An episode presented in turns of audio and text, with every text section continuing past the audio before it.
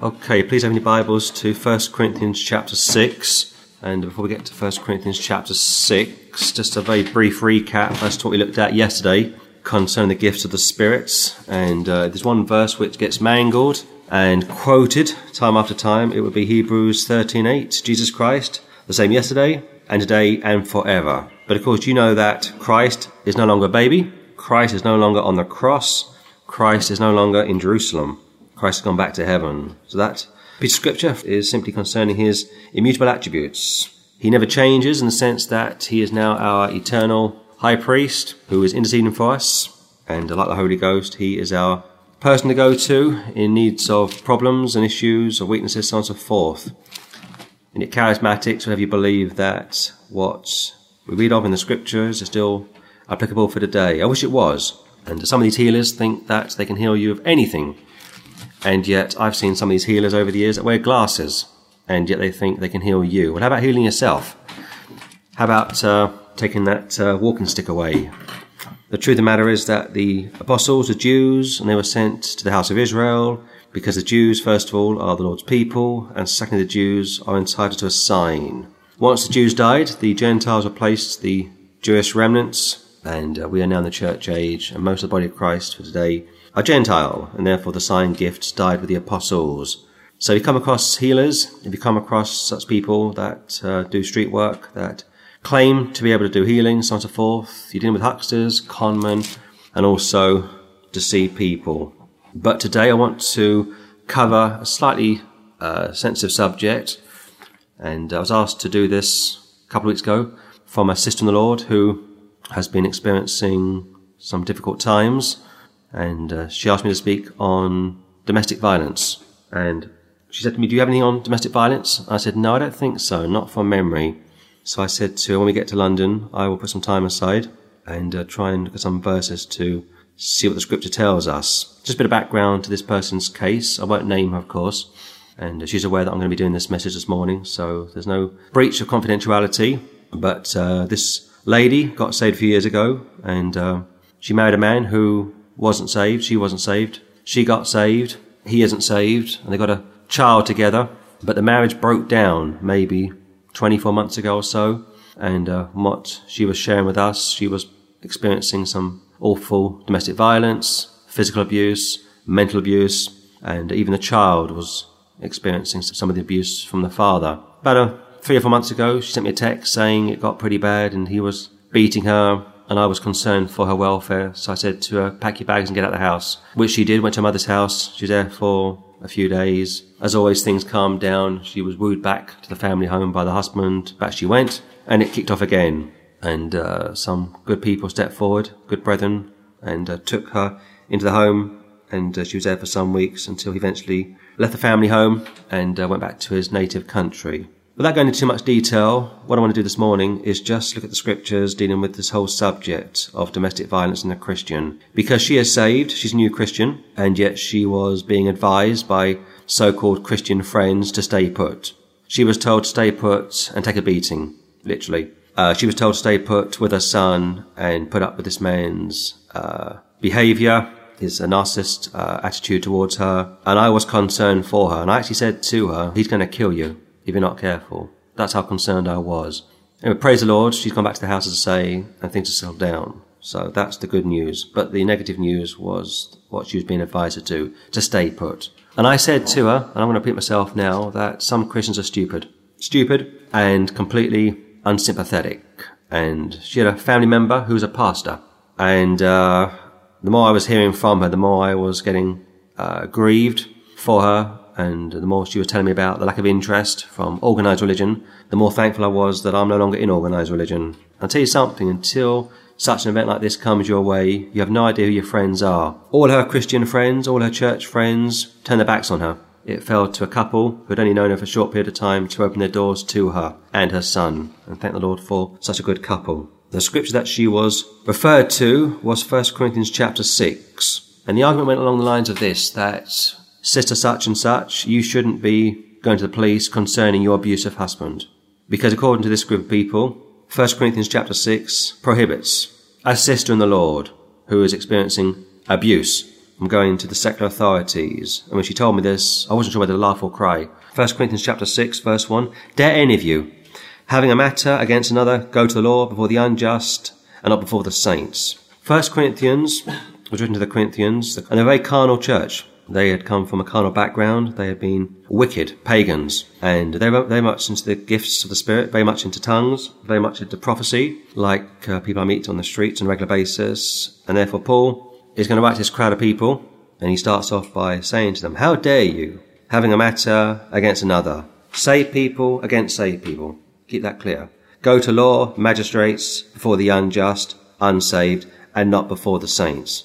And some people can't even read English. Because this crowd of people were saying to this sister, say five or six years, with a young child around six years of age, to stay put in her marriage and put up with domestic violence and maybe even worse. And such imbeciles were citing this piece of scripture as evidence, as proof, for justification for this woman staying put. But the first verse tells you, Dare any of you, having a matter against another, go to the law before the unjust and not before the saints. The whole context is Christians suing Christians. Not a saved person going to the civil authorities concerning an unsaved person. Do you not know that the saints shall judge the world, and the world shall be judged of you? Are you unworthy to judge the smallest matters? Don't you know that the saints, the redeemed, shall judge the world? Like for the millennial kingdom, of course. And the world shall be judged of you or by you. Are you unworthy to judge the smallest matters? Can't you deal with this in house? Can't you put up with wrong? Three, no, you're not, that we should judge angels. How much more things that pertain to this life? There's a far greater picture in Scripture concerning what we're going to do when we die. Getting saved is wonderful, but when we go into eternity, when we go into the millennial kingdom, if we are faithful after we got saved, we're going to judge angels, fallen angels. If then you have judgments of things pertaining to this life, set them to judge who are the least esteemed in the church. If you have judgments, if you have matters of things pertaining to this life, everyday issues, set them to judge who are least esteemed in the church. I speak to your shame. Is it so that there is not a wise man among you? No, not one that should be able to judge between his brethren. You can't miss it. Brethren, the just, the unjust, save people, going to the magistrates, suing, save people in a legal situation. And some years ago I found myself taking a garage, or as the Americans would say, garage, to court because I had a mechanic work on my car and he botched it. And without going into too much detail, he put the fuel into the water tank, and from memory, it uh, could have been pretty dangerous. And I went back to the garage or the garage and I said to the mechanic, You've made a mistake here. Put it right, please. And they refused to put it right. So I said, Okay then. And I went back home and I consulted a friend of mine, a, a retired mechanic, and I said to him, What do you make of this? And I wasn't saved at the time. Well, actually, I was saved, but not very long saved, as you say. He wasn't saved, this chap. And I said to this friend of mine, what do you make of this? And he said, oh, blankety blank this and blankety blank that. Typical Irishman. Cusser, blasphemer. The Irish are the worst when it comes to blasphemy. Just filthy. And I used to put him up for blaspheming and for using four-letter words. But I won't go down that line now. And I said to him, what do you think about this, you know, this damage I've done to my car? And he said to me, take it to a specialist dealership and get it fixed, which is what I did. It cost a lot of money, by the way, to do that. In the meantime, I was very annoyed that they hadn't put my car right. Now I'm a saved man and I'm dealing with an unsaved group of people. Okay, this scripture doesn't, doesn't refer to my case whatsoever, and yet concerning this crowd in this lady's country, it may well have been applicable to my situation. It's not, of course. And I went to my local court and I got papers uh, issued, and I sued this garage, this dealership, took them to court. I'm a saved man, saved a few months, still new in the faith, didn't really want to have to do this, but I was really annoyed that they had botched up my car and uh, my car was used for transporting my family around. I thought, you know what, if I die, that's okay, I'm saved, but my family aren't saved. So I took them to court, and uh, on the day that the court date arrived, we all arrived in court, obviously, and uh, I put my case for the judge. Then they put their case for the judge, and the judge reprimanded me because I wasn't well organised. Why would I be? I'm not a lawyer. And the court reprimanded the dealership because they weren't particularly well organised. So the judge said to myself and this uh, lawyer for the, for the garage, the garage, go into a side room and sort this out yourselves because you know you haven't prepared yourself properly. So off went into the side room with this man, and the first thing I said to him was, "I'm a Christian." I don't know why I said that, but I did.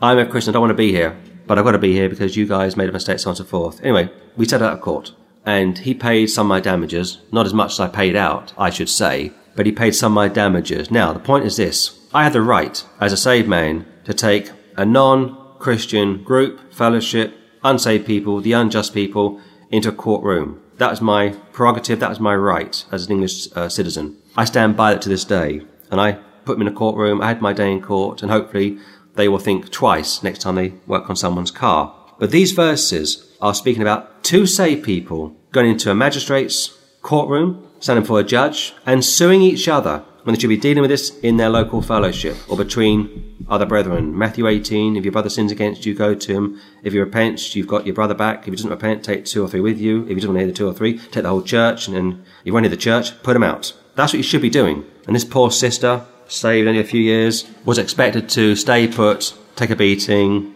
and potentially be put to death by her vicious husband.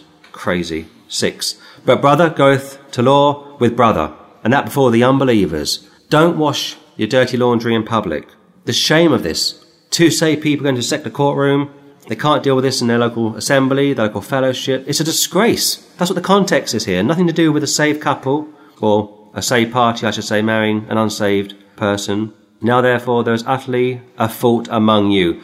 Because ye go to law one with another, why do you not rather take wrong? Why do you not rather suffer yourself to be defrauded? Just take it on the chin. If I was to wrong a brother in the Lord or a sister in the Lord, I'd bend over backwards to try and fix that wrong. I can't imagine for the life of me taking a brother to court over any issue or a sister. Nay, you do wrong and defraud, and that your brethren. You can't miss it, can you? The context is brothers and sisters, say people, suing each other in a secular courtroom. It has nothing to do whatsoever with marital affairs between one saved party and an unsaved party.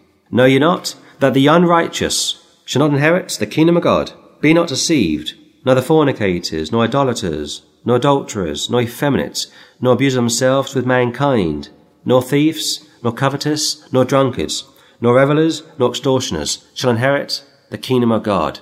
You've got a picture here of saved people getting involved in sins, found clearly in verse 9 and 10, who don't repent of those sins and therefore lose their millennial inheritance.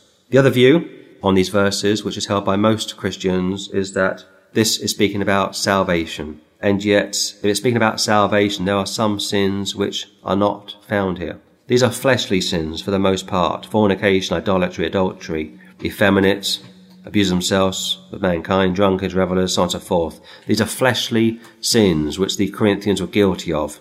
This is a picture, as far as I can see, of a loss of one's millennial inheritance. If you live after the flesh, you will die. So these verses were cited, put to this sister in the Lord as justification that she couldn't go to the law, she couldn't phone the police, she was to stay put. And I was shocked to hear this, and I was even more shocked when she told me that her brother-in-law is a pastor who wouldn't open his doors to her and her young child, wouldn't go to the court with her, wouldn't support her because he thought she was in violation of 1 Corinthians chapter 6, and yet that moron couldn't even read the scriptures, and I will call him a moron because he is. Matthew 18 verse 1. And the same time came the disciples unto Jesus saying, Who is the greatest in the kingdom of heaven? And Jesus called a child unto him and set him in the midst of them, and said, Verily I say unto you, Except to be converted and become as little children, you shall not enter into the kingdom of heaven. Humble yourself. You want to be saved? Humble yourself. Some of these church people that are very good at giving out advice to people like this sister in question are arrogant. They're puffed up.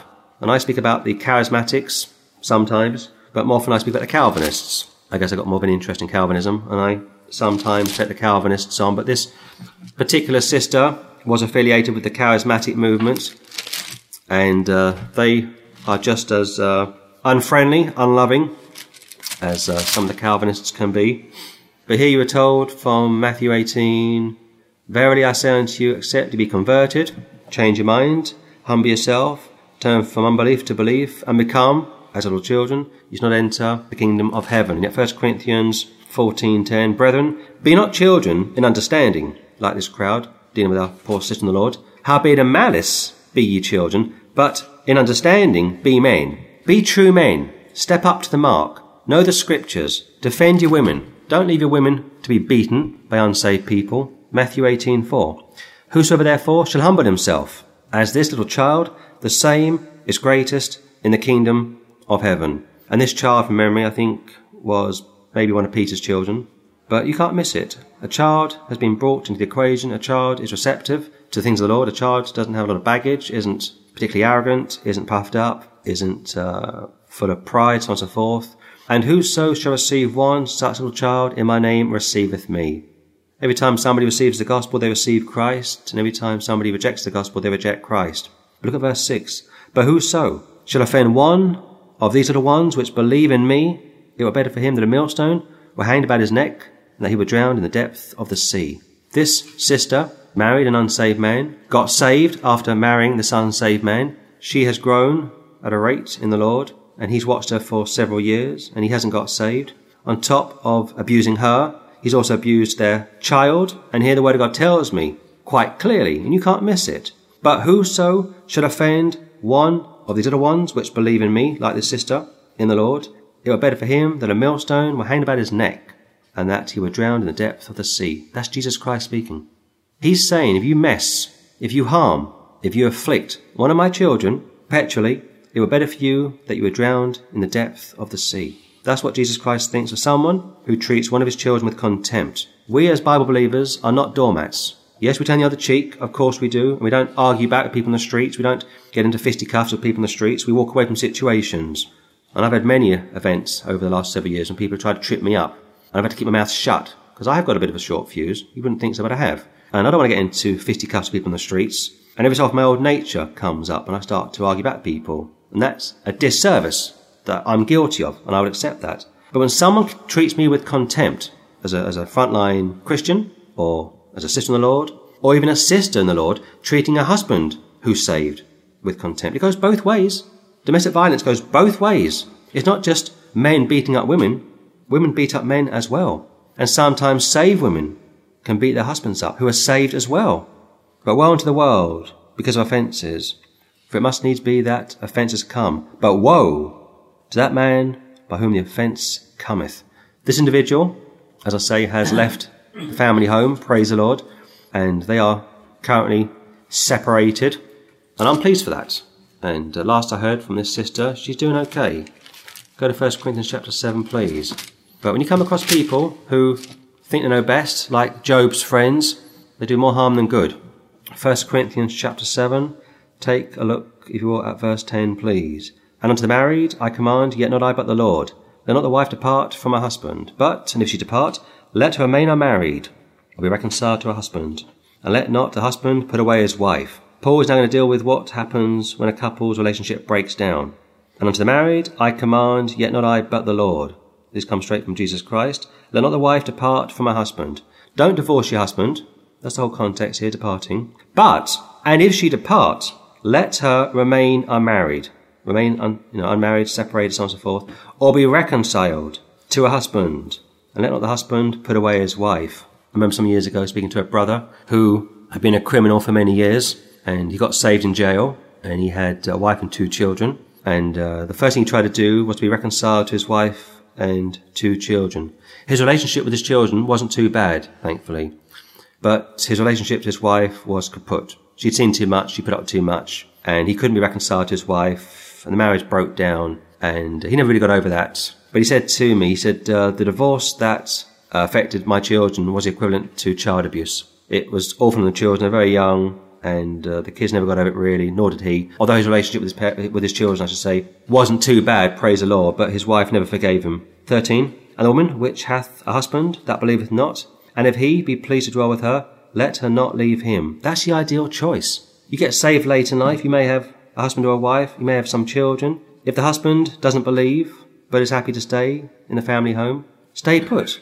I knew a couple of brothers who had a DVD ministry and they both got saved later in life, and they were both married to different women, of course. But the women, their wives, were not believers. One was a Catholic, one was, I think, agnostic. And these two brothers tried to keep the marriage going, but eventually the marriage, or both marriages, broke down. And these two brothers moved to one side of the UK to the other side of the UK to continue their ministry. That's pretty sad. The unbelieving husband, verse 14, is sanctified by the wife and the unbelieving wife is sanctified by the husband. Else we are children unclean, but now are they holy. This is the grace of God. Couple get together, they have children, and down the line, one gets saved, the other stays unsaved. To stop the saved party from becoming defiled, to keep the children clean, this goes back to the Old Testament, by the way, from Leviticus, the Lord gives a special blessing to the believing spouse so that when they come together for marital affairs, they don't become defiled. On top of that, the children may not be old enough to be saved, are also preserved.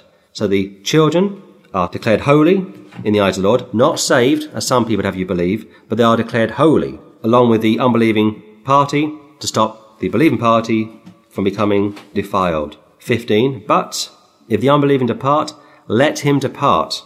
A brother or a sister is not under bondage in such cases, but God hath called us to peace. This sister wanted him to leave, and he left the sister. This sister wanted a break from her husband, and she got a break. She's not ready for divorce, and that's fine. No one's talking about divorce. At the moment, we're talking about separation. We're talking about a time of healing. For what knowest thou, O wife, whether thou shalt save thy husband? Or how knowest thou, O man, whether thou shalt save thy wife? You can stay put in a marriage with an unsaved partner, an unsaved spouse, and hope for the best. And you can pray for that person to be saved, and maybe that'll happen. But it might not happen. So what is Paul telling us here? He's saying, if you can stay put in a marriage with your unsaved husband, your unsaved wife, stay put. On top of staying put, your unsaved husband, your unsaved wife is declared holy because you are holy. On top of that, your children, if they're not yet saved, are declared holy because you are holy. That's a great picture of grace. 39. The wife is bound by the law as long as husband liveth. But if husband be dead, she is at liberty to be married to whom she will, only in the Lord. So here's the ideal situation as I see it. A relationship breaks down, it can't be reconciled. The guilty party leaves the marriage, and he says to the innocent party, I want a divorce. I met someone else. Okay, let him go or let her go. My view is this, and I think the scripture supports this. The innocent party shouldn't be punished because of the guilty party stepping out on them. It could be adultery. In fact, Matthew 19 says if you commit fornication in your marriage, you are entitled to a divorce. Never forget that. But I say this to people. Let the guilty party sue you. Let the guilty party take you to court and file for divorce.